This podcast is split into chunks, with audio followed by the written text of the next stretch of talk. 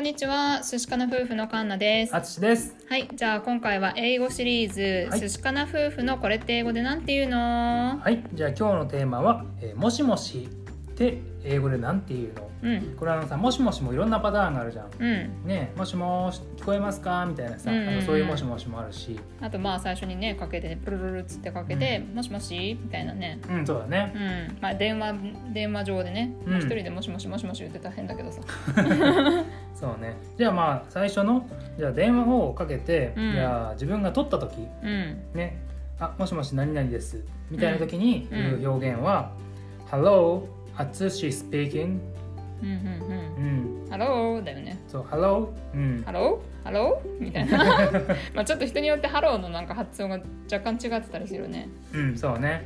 ハローって聞いたりとかまあ聞こえない時とか、うんうん、もしくはハローとかうん。そうね。まあ、いろいろ、うん、ハローまあとりあえずハローうん。でまあなんかちょっとなんか聞こえてるのかなもしもしみたいな感じで聞くときに他に言うのは、 Hello って言って返事がなかったら、Are you there?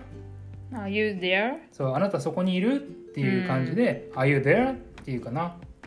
まあ、もしくは聞こえてるみたいな感じのもしもしみたいなうん。他にもあるよね。そうだね。まあ、言うのは、Can you hear me? うん、うん、 Can you hear me? うん、うん、聞こえるうん。まあ、3つ一緒に言ったりするよね。もしあれだったら本当に聞こえなかったらさ、Hello, うん are you there? そう Can you hear me? みたいな。うん、そうだうね。ん。うん。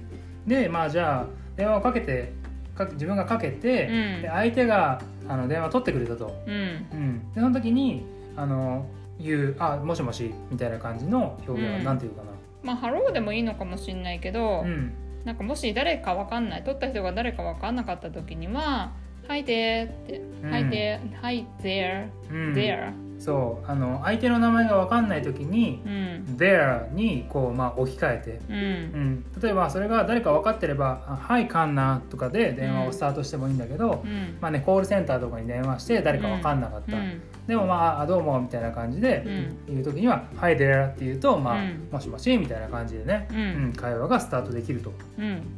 うんまあ、というわけで、まあ、もしもしをまとめると、Hello, 何々 speaking とか、Are you there? うんえっとあとは「Can you hear me?」うんうん、でも自分からかけた時にあの誰かわからない時人が受け取った場合には「Hi there うん、そうだね、まあそんな感じで、うんえーもしもしのバリエーションのご紹介でした。」はいはい、あありがとうございました。りがとうございました